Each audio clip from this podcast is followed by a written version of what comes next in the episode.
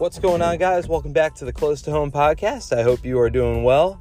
Chris Russo here, and just had a thought. I am on my way right now to hang out with some friends that I've had for a really long time. These are guys that I've done a couple of road trips with. They're just guys that I have a lot of history with, and I'm 38 now. I know that doesn't make me old, but I don't think it makes me too young either. I've lived enough to know and appreciate the people in my life that I have history with, the people that that remember, you know, other seasons of my life than the one that I'm in right now. And it just occurred to me just how valuable it is that we hold on to our friends. You know, now granted, there are some relationships in your life that are going to be like scaffolding.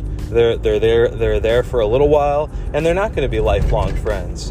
But when you actually zero in on the friends that you could have for a lifetime, people that share similar values, who are like-minded, those are relationships that you got to fight for, because it's real easy to take them for granted. It's real easy to just think, oh, they'll always be there, and then it's easy to let months and years go by without reconnecting with those people.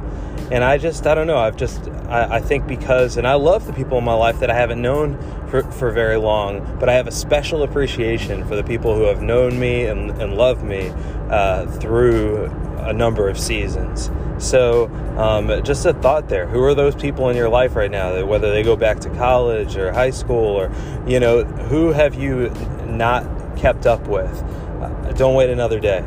My encouragement to you is reach out, send a text, set up a regular phone call, put it in your schedule. And here's the deal.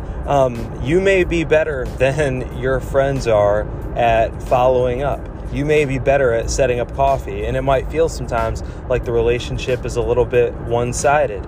You know what? Don't sweat that. If you are better at, I had a mentor tell me this one time, if you're better at the scheduling and keeping up, then be that person. Better that than letting the friendship just slide away. So just some thoughts for you, and I hope you're having a great day.